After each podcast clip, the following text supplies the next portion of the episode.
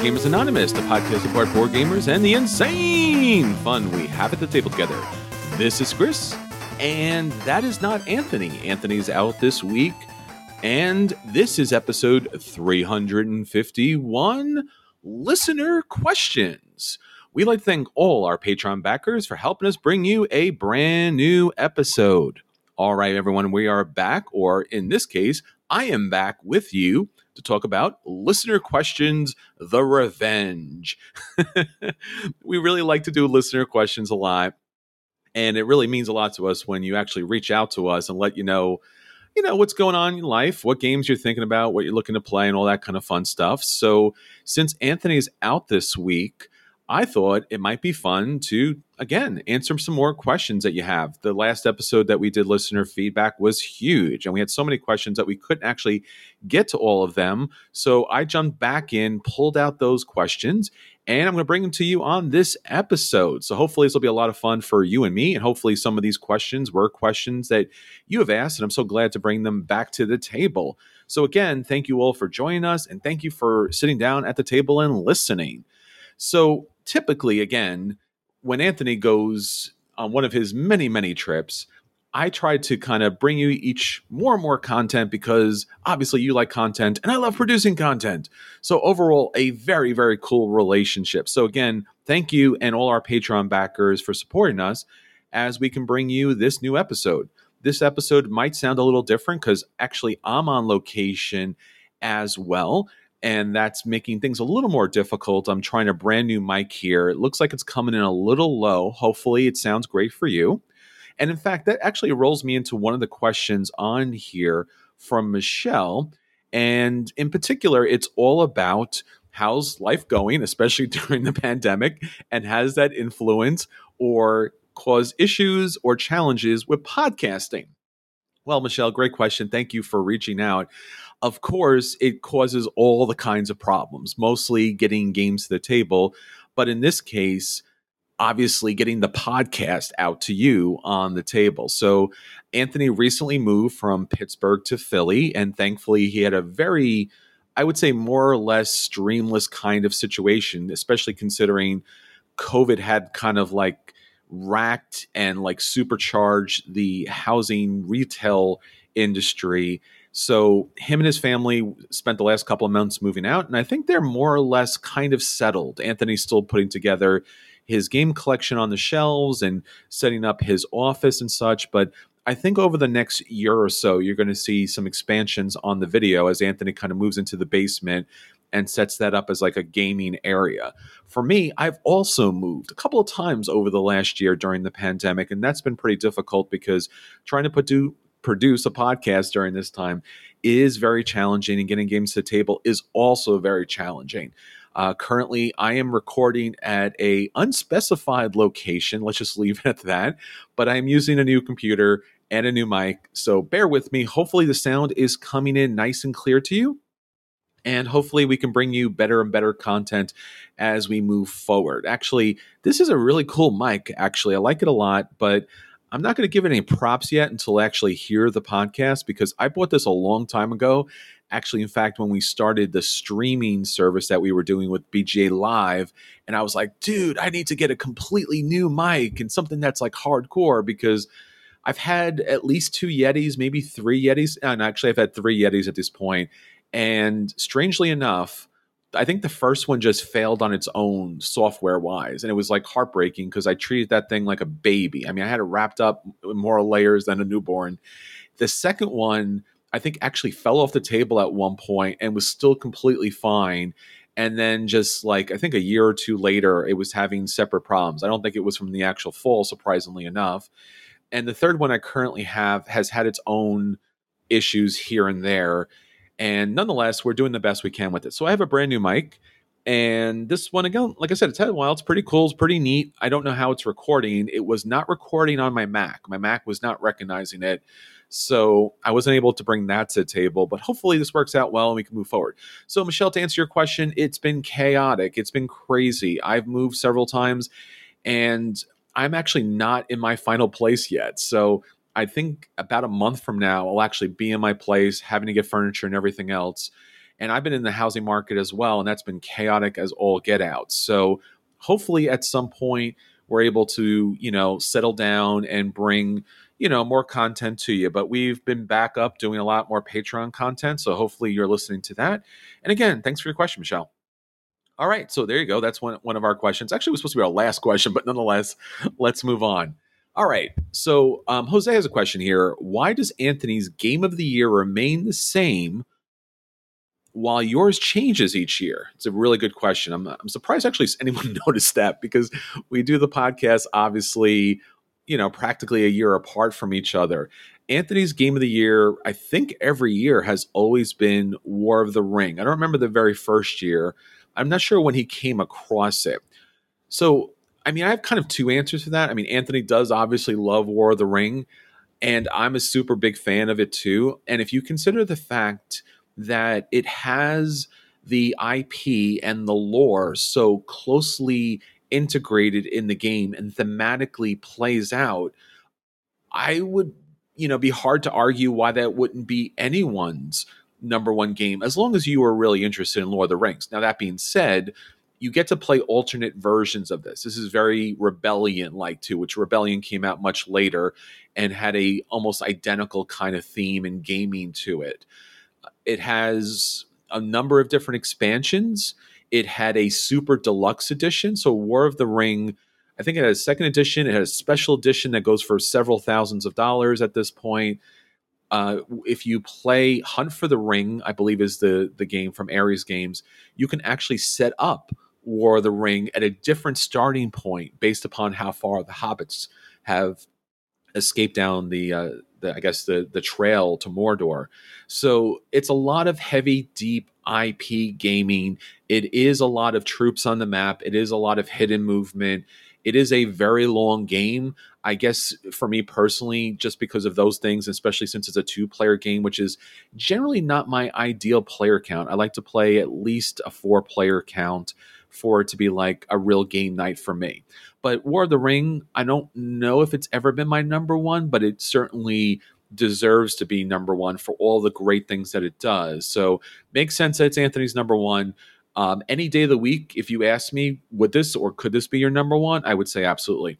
Why mine has changed is primarily because I think gaming has gotten better. I think board gaming has radically, dramatically, you know, evolved over the years. And a lot of the games that I play today are just significantly better than the ones in the past. Now, I do have my favorites. My list doesn't change radically, I guess, in the top 10 but there usually is a number one game that kind of steps up. So, like Underwater Cities, especially with its expansion, really stepped it up this year. Lisboa has been my number one in years past as well.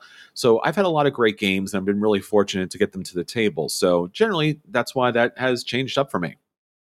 All right. So, we have another question here from Ian. Who wins most often when you faced each other? Oh, wow. Okay. Yeah. So, when Anthony and I play each other, it's it's kind of hard to say. I mean, we've had several different iterations of our game playing together. So when we first met, we played at the same game store and we played a lot of games together, typically in group games. And I think at that time, I think I had the winning record over him. And I think as time has gone on, he's at least even up, if not surpassed me in certain respects. Since then, he's moved a couple of times and moved away. And now, I think over the last several years, the only time when we do play together is when he's played a game and he's teaching it to me and playing it and or the same you know the same vice versa where i learn a game and been playing it and teach it to him so he's i would say at the very least at my equal i think the only thing that i probably exceed him on is the online board gaming whether it's on board game arena or it's on Steam. I think I have the winning record over him on that. But we haven't played many games where we both come in with the same knowledge level. I think we played Grand Austria Hotel recently. He won that easy. I mean, 15 different mistakes on that game, uh, you know, as I went on, but he's played it a lot. We recently played Ultimate Railroads. Where we played the Asian track, and he beat me on that as well. And again, he plays that a lot. Haven't played that much at all. So I think now that he's in Philly, we'll be playing a lot more games together. So I would say generally we're we're pretty even across the board. And now that we're in the same general vicinity, I think we'll play a lot more games together. But honestly, winning and losing never really matters to us. Um, it's just not a thing that we really care about. We're looking to enjoy the game. I, I'm actually more concerned that someone likes the game than I am about you know who won the game. So uh, you know that's just one of the kind of fun things about board game is what you're looking for. I think if you're looking for wins, board gaming is really not for you. Maybe if it's a competitive CCG market, then that's something that you want to kind of invest in because that is a lifestyle game. But when you play board gaming, you usually come in with very little information the first time. And I think that discovery period is the most fun. I mean, I do think you want to win, of course, but nonetheless, I think it's a lot of fun just to get the games to the table. So, yeah, that's that's what I, I, think I can remember. Anthony does keep track of a lot more things, so he might have a better idea if he's kept track of those things. So, thank you for your question, Ian. All right, so we have another question from Jay here. What is the most surprising thing about the board gaming industry? Wow. Okay.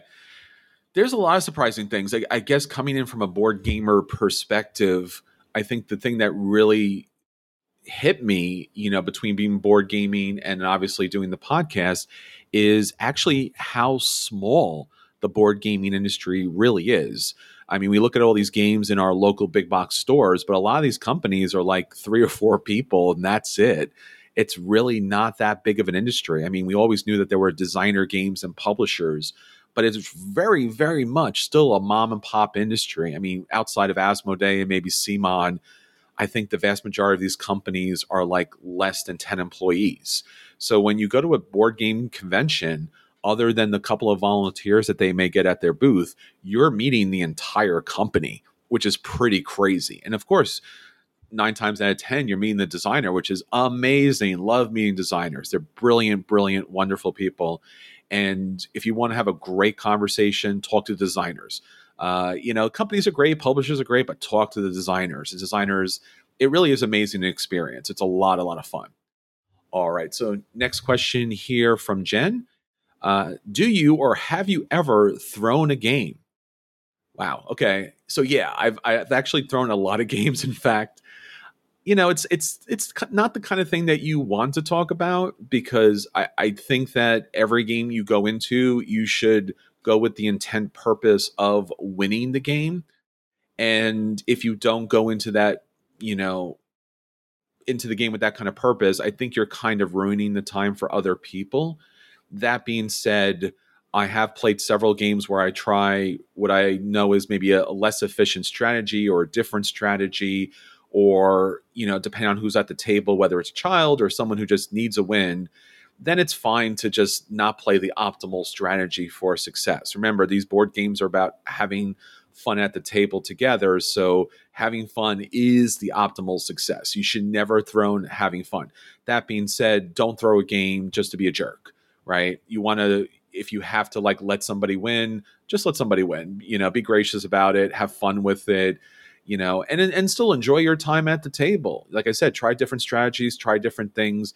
It's a good opportunity to get games to the table and absolutely positively you don't want to crush people at the table. I'm sorry. Like there's no fun for anyone at the table when you're that far ahead. Let someone have an opportunity to actually play the whole game out. So I think that's oftentimes one of the most important things that you want to do. Oh, we're getting a call in here. So let's see what we can else. Let's not take the call until like at least later in the podcast, but we'll go into some of the other things that we have to take care of. So, what else do we have here? So, uh, we have a question here from Sean. Sean says, How has your experience of the industry changed? Great question, Sean. So, we've been podcasting for at least nine years. At this point, we've been board gamers for much, much longer than that there's a lot of things that have changed in the industry. Obviously, I think the most striking thing was it was such a different industry nine, ten years ago when a lot of the companies were independent. Now, they're still independent companies, of course, but since Asmodee's come in and a lot of other companies have combined, it is honestly a lot less fun you know I, I love the idea of going up to a small mom and pop company or just a single designer and talking to them and having that kind of access whether it's as a gamer or as you know a podcaster when you deal with the larger companies, it's more about you know profits and production than it is about love of the industry.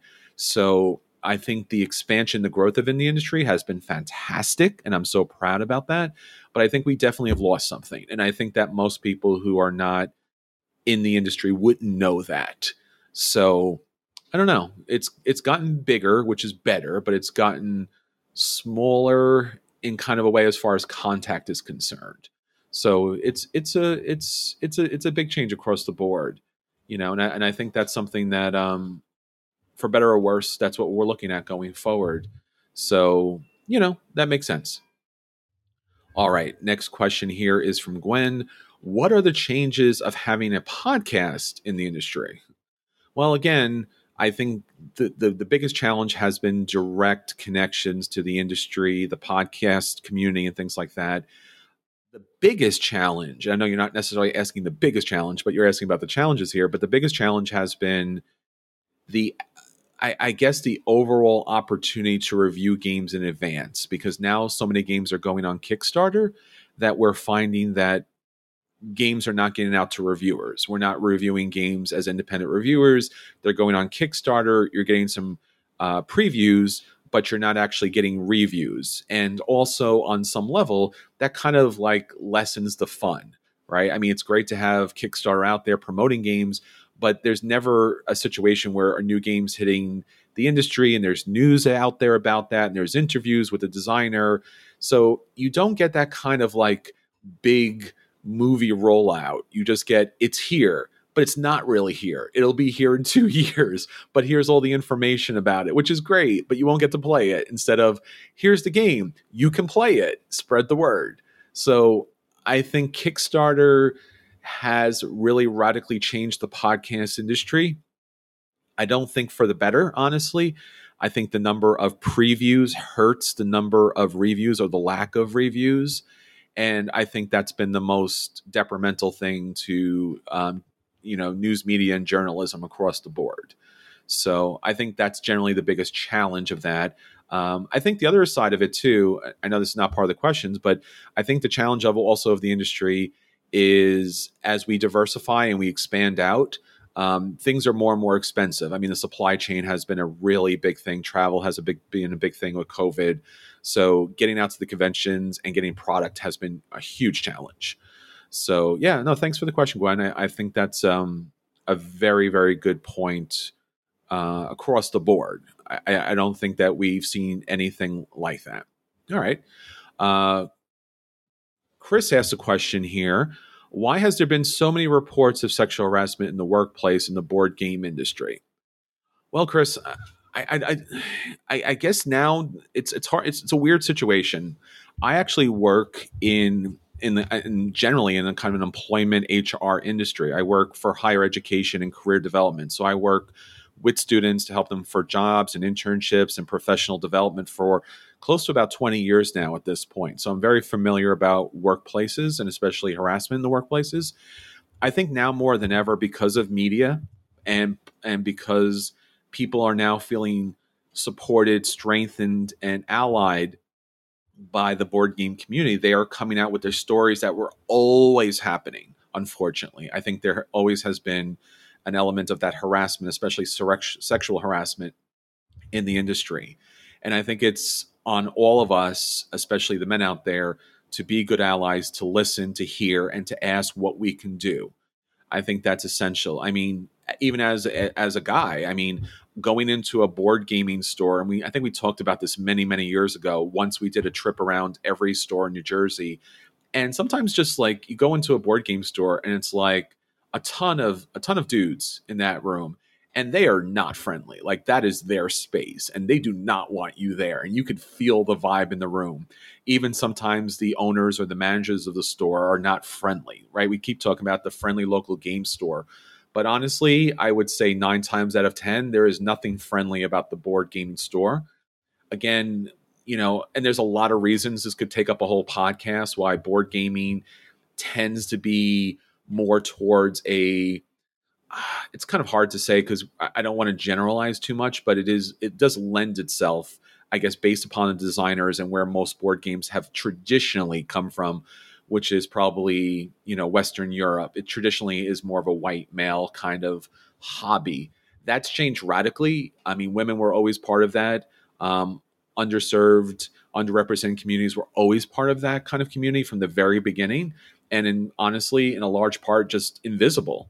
So I think because in a lot of ways that vibe and that industry and the patriarchy and you know the un- un- untold and internal kind of struggle i think it's left a lot of women in particular who have the desire the experience and the education to work in the industry at a disadvantage and it has either intentionally or unintentionally silenced a lot of women in the industry so now that we're seeing a lot of these stories come out of um, sexual harassment and sexual abuse and, and sexual attacks, I think it's a it's a good thing that these words are getting out because unfortunately, I think on some level these things have always happened. And I think that they do need to come to light and we do need to support them and we do need to listen to them and we do need to get, you know, our industry in a better place. So whatever you can do to listen, whatever you can do to ask questions, and whatever you can do to support is always a positive thing. And honestly, it's not just women; it's it's also men who've been taken advantage of. It's also um, underserved, underrepresented communities, and honestly, it's also class difference too. I mean, a lot of people want to work in the board game industry, but I can't tell you how many people are like very good, honest, great people, and they have like stacks, and I mean stacks, stacks of volunteer you know, just sleeping on a you know hotel or a motel floor, and they're using them as workers. But honestly, you know, they should be paid, right? And and you shouldn't have to sleep on the floor to work for a board game company or volunteer for a board game company. We should honor and respect all the volunteers that are at the tables, at the booths, because it is a long it is a long day and a long hours, and we need more respect for for people. And there is a um, some level of taking advantage of those populations. So uh, let's do a better job. Let's bring everyone to the table. All right. Our next question here um, Do you feel big conventions will continue to be a thing moving forward? Well, that's a good question. I, I, think obviously COVID has taken a huge swipe at the big conventions. You know, they big money makers, but obviously, you know, as these issues will continue, as the supply chain becomes more and more of an issue, those things happen to be a bigger and bigger problem. I think we will see the bigger conventions shrink dramatically. I think we will see either Gen Con uh, or I don't I don't want to necessarily Origins because Origins is connected to GAMA, which is the board game industry. But I think we will see one of them kind of eventually slide away. I, I, don't think, or just shrink to the point where they're no longer the big thing that they once were. PAX Unplugged seems to be more or less here to say. Uh, it's a very manageable, smaller convention, and I think that they've done the right things that they need to do to keep it in a manageable, sustainable way. But Origins and Gen Con have traditionally been unwieldy at this at their size and at their scope and at their cost. I think we've talked about this over the years how much a lot of people have to pay to be able to set up those tables and booths at those conventions. And obviously, the hotel cost of those different locations is exorbitant, you know, and the travel to there has been, you know, problematic to say the least. So I think that going forward, we'll continue to have some of those issues.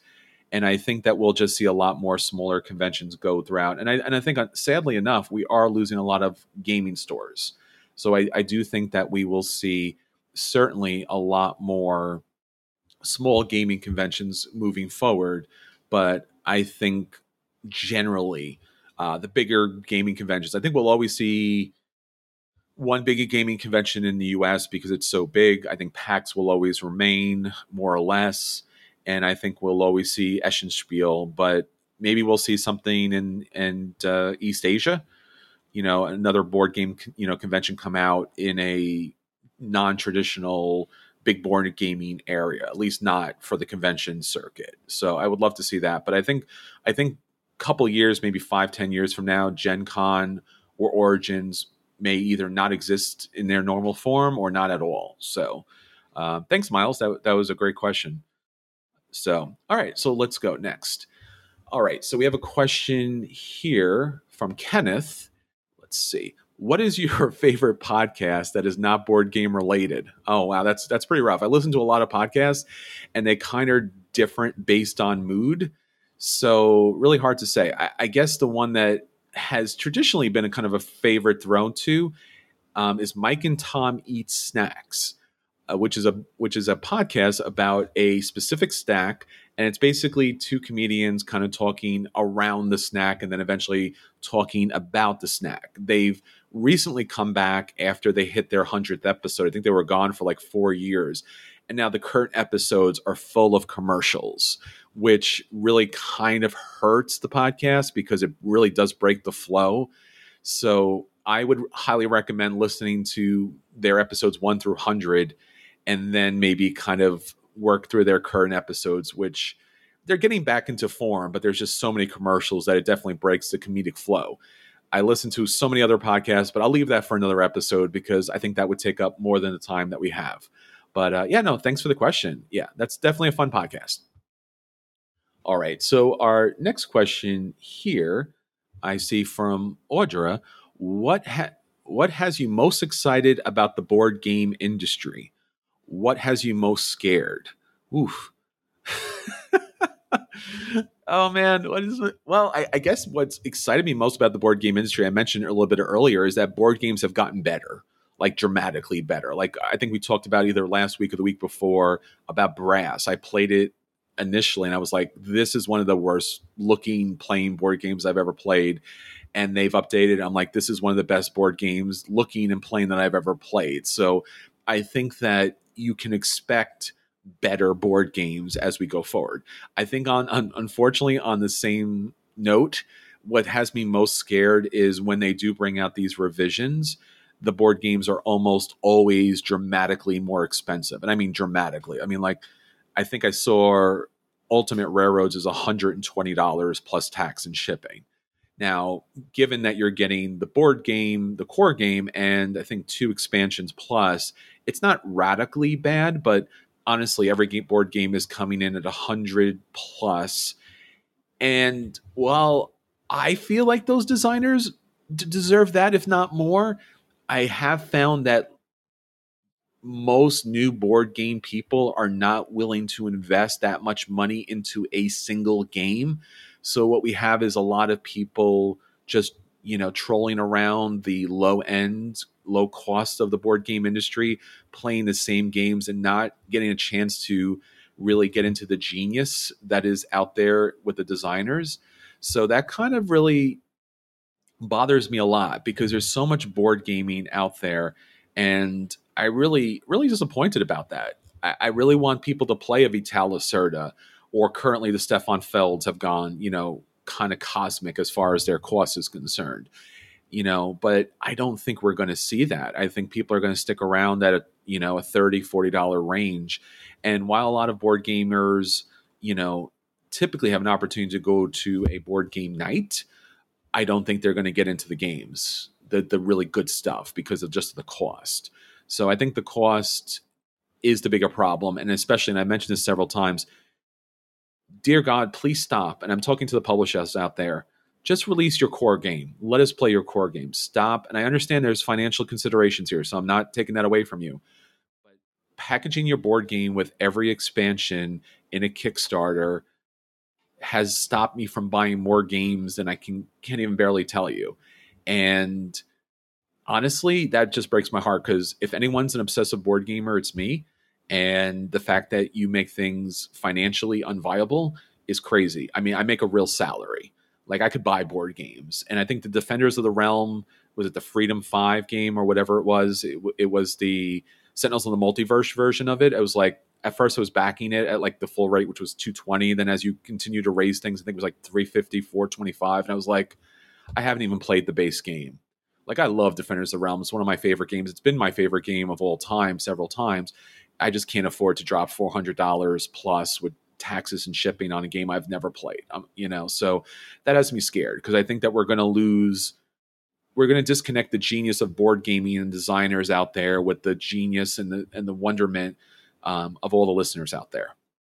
So yeah, I, I think overall that would be the thing that kind of that kind of pushes me back long term on that. So Um, hopefully, we can we can work out a way to get more of those great games to the table. But that being said, who knows? All right. Well, Mike has a question here. Uh, do you have music, food, TV, phones at the table?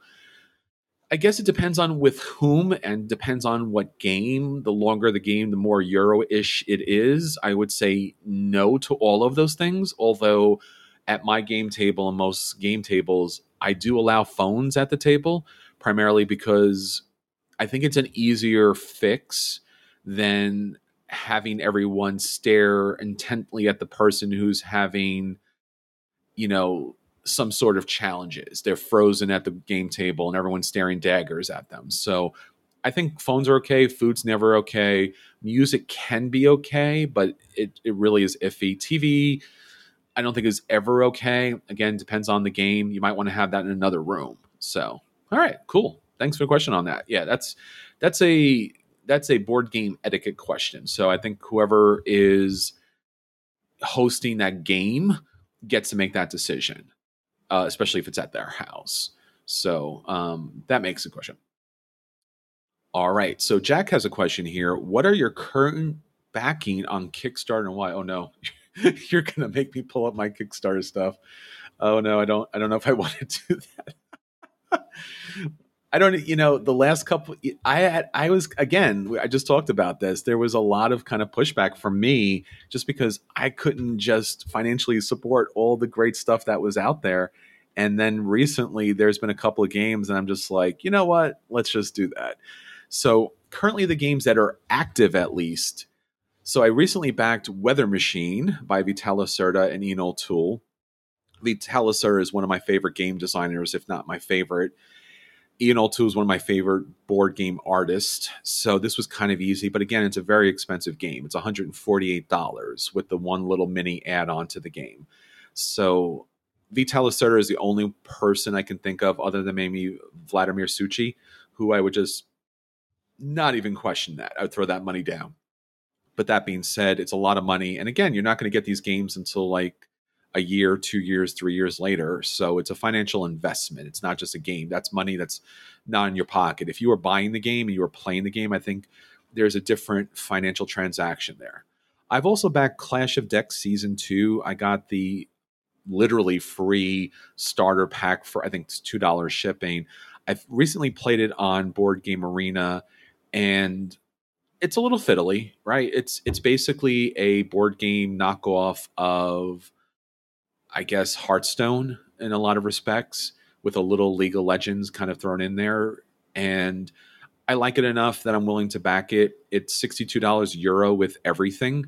And I mean, I backed everything on that. I think it's one of those games that's it's simple enough and it's a game that people know very well because of Hearthstone that I think I'll get it to the table a lot. It's a two player game, so that's my only kind of major drawback there.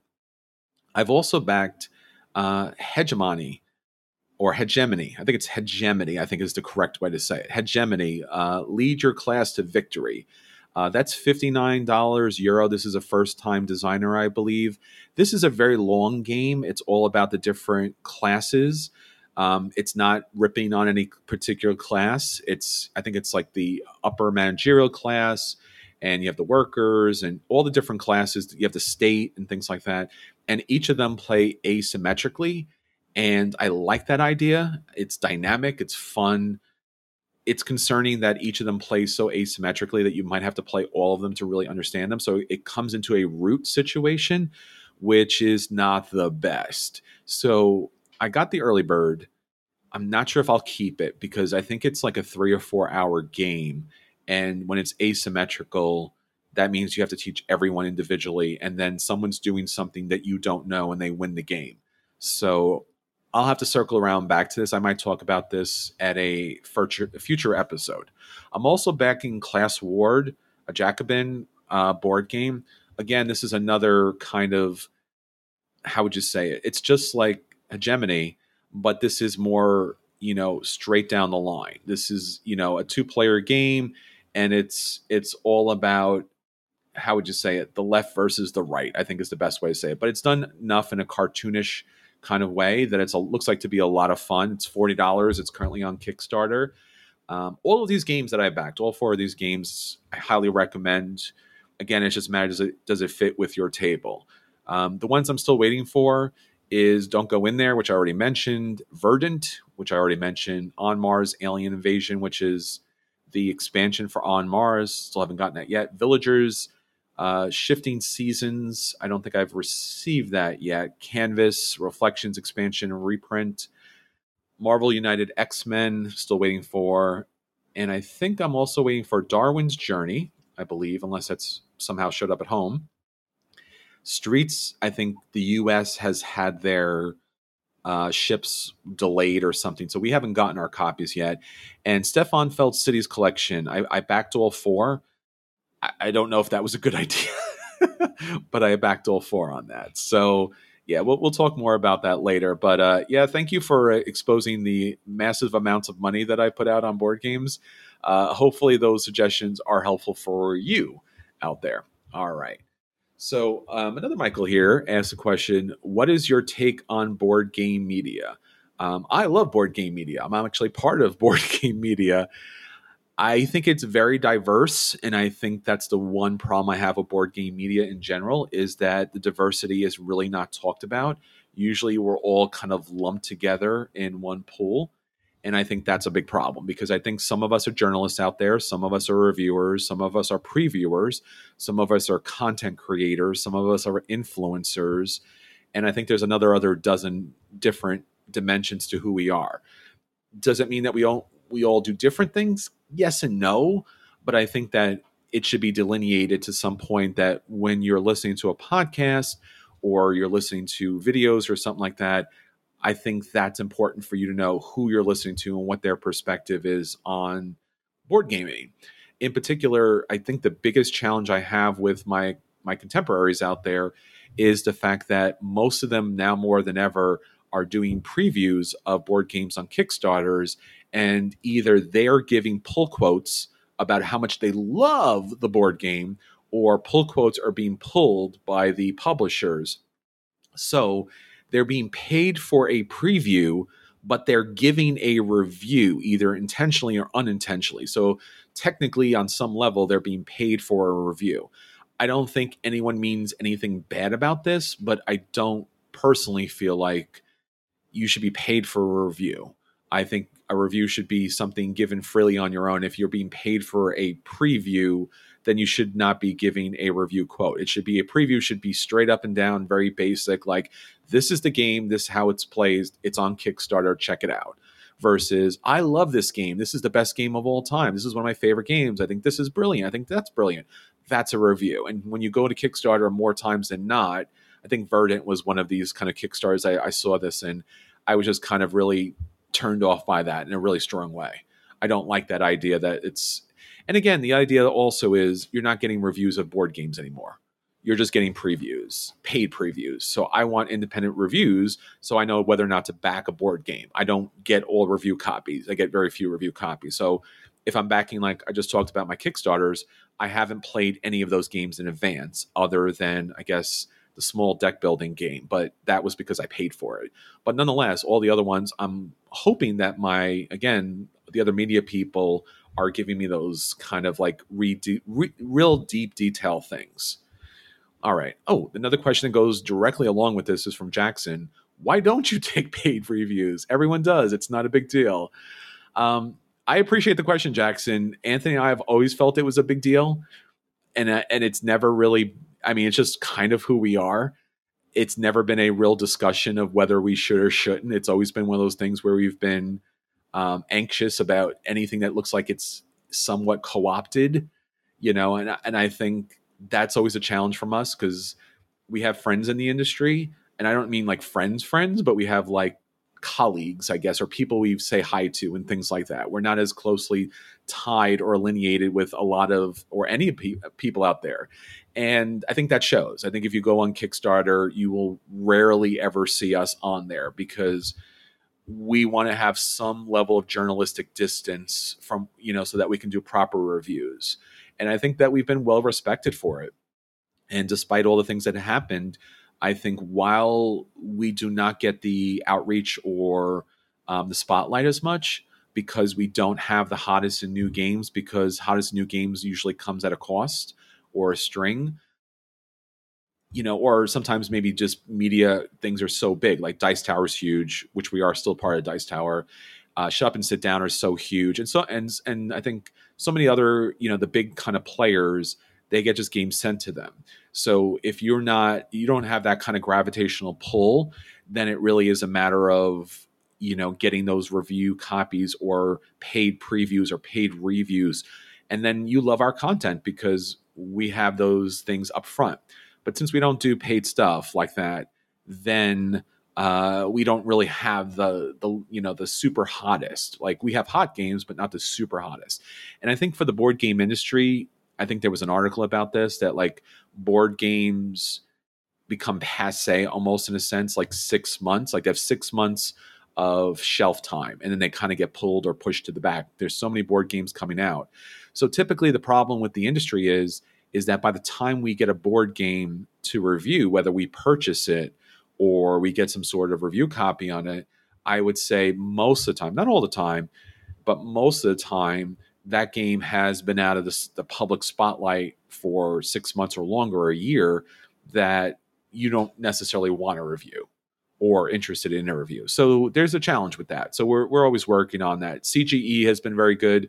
Ruins of Arnak, I think they sent out review copies to a lot of people.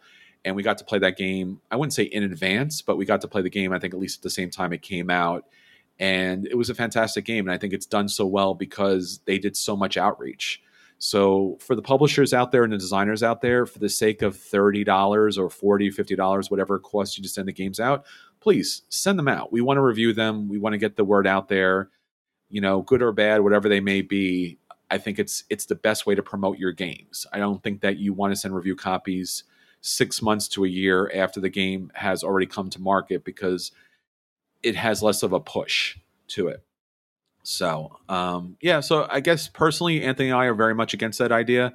Um, but industry wide, I think that's one of those kind of challenges that we often look at and wonder like could we do better on some way? Is there something that we could do to kind of get more board gaming out there? And i, gen- I think generally that's that's the thing.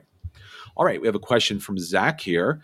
Uh, zach asks where is daniel and drew yeah so anthony and i have been running the podcast from day one and we've been fortunate enough blessed enough to have so many of our friends at the table with us and daniel and drew have been probably the most mainstay um, guest host that we've had. I mean, if you look at our earlier promotions, it was the four of us. That's where the four meeples kind of come from. And since then, uh, Drew's moved away. Drew moved up to, I believe it was, I'm not sure if it was New Hampshire or Vermont off the top of my head, several years ago. And he's working up there with his own board game co- collection up there and, and still gaming. He, he games a lot on Board Game Arena but um, he's working full time and super busy. Daniel, I think we already talked about this. Daniel moved out to China. He got a job, I think Duke University. He's teaching philosophy and ethics out in China. So uh, between his time period and our time period, 12 hours apart, it's made pretty much impossible to do reviews and, and stay in touch. He was our main RPG person. So I think one day Daniel will come back to the U.S. on the East Coast at the very least, and we'll have him back on the podcast. Um, we miss Daniel and Drew very much, so um, they're up doing other things and hopefully getting some games to the table. So um, shout out to our colleagues out there and um, all the other great people that been at, joined us at the table. Again, blessed and honored to have them there and so much fun. Uh, so hopefully we'll have more people join us. All right. So we have a next question here from Art. Art asks, What is your favorite part of the podcast that you no longer do? Huh. Okay. There's a lot of things. We've been doing podcasts for nine years. So I'm trying to think what was the favorite, I guess, feature? I guess probably be the feature.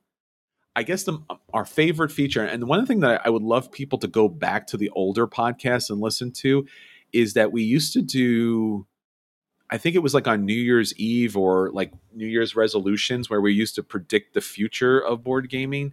And I thought that was one of the things that was a lot of fun. So I got so many things right. It's kind of hilarious. In fact, Drew, him and I kind of argued over, I don't know if it was El Grande when that would eventually come out, and I predicted with no no previous inside information that it would come out that year, and he was like, "No, it's not going to happen," and it came out that year, and I just it was a lot of fun. So I'm really sorry we st- we still do we don't do that anymore, but uh, I guess you know if people want to hear that again, I I think that's something you know that we could do.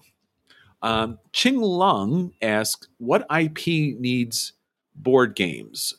All right, so um, so what what IP has not had a board game or has board games in a while? Uh, this is kind of easy and personal for me. That would be Babylon Five. Babylon Five is my favorite, uh, and this is really hard to say. My favorite sci-fi series.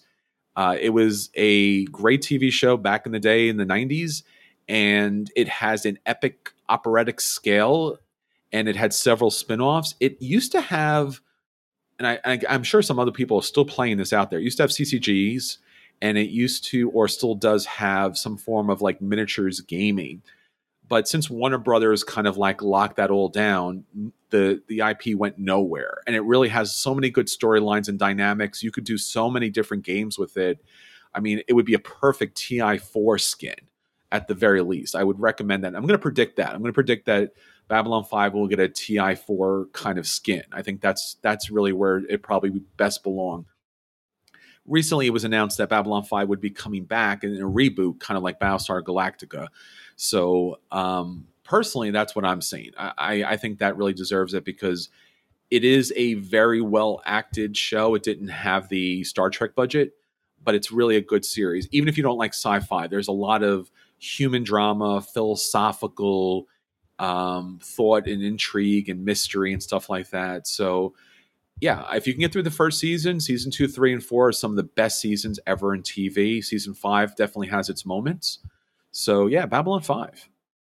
All right, so we have here a question from trying to look for a name here. I'm not seeing. Oh, Antonio. Antonio asks, "What's your go-to game without knowing people the table? Party, Euro, social deduction." Oh, geez. Uh, working backwards, social deduction would be Citadels. Um, not a big social deduction fan. I've played a ton of them, but Citadels is very easy to play. And I think what I like about social deduction games, especially this one, is that you target characters and not players. I think when you target players, that doesn't work really well. People take that personally. And also, usually in social deduction games where you target players, uh, you lose people from the table. Social deduction games like Citadels allows you to target characters without hurting the player, so to speak. And it's a lot of fun. It's one of my favorite games still to this day. So that I guess party game would probably be Word Slam or Telestrations if you want something lighter. Uh, Word Slam is great because you can have any number of people on both sides of the table, and it's a two team kind of game. So a lot of fun there. Telestrations is just telephone, but with like wacky little boards. And I guess concept is very good too, because again, it's just using pictures to place play charades. Eurogame is harder. There's so many gateway Euro games. I guess I would pick Kingsburg. Especially the reprint is a lot cleaner, although I like the artwork on the first edition. Kingsburg is great because it's rolling dice and then choosing on the board where to take resources and then building up your kingdom and it's a lot of fun. So i think those are generally would be my game my games my game choices as far as that's concerned. Thanks for that question. I mean i think that's something that changes all the time and i think that's something that you know really really fits really fits across the board. All right i guess this is our last question here. What is the game that burns your brain the most Whew. All right, so that's hard because we do play a lot of crazy Euro games and they do take endless amounts of time. I think the game that does definitely burn my brain the most and gives gives me analysis paralysis would probably have to be Food Chain Magnate, just because there's so many dynamics that come into play like it's not just about where do you build or what do you produce or what staff do you have, but you have to calculate the distance between you and the houses that you're delivering to. And also, you have to calculate a lot of money. You know, do you want to undersell or oversell or how, you know, so it's got money that you have to calculate. It has distance you have to calculate. It has staff you have to calculate. Uh, you have to think ahead as far as the goals are concerned. So there's a lot of moving pieces in the game, and I think midway through you have to decide how much more money is coming into the game. That's also a big calculation too. So there's a lot of calculations in that game. So I think that burns my brain the most, at the very least.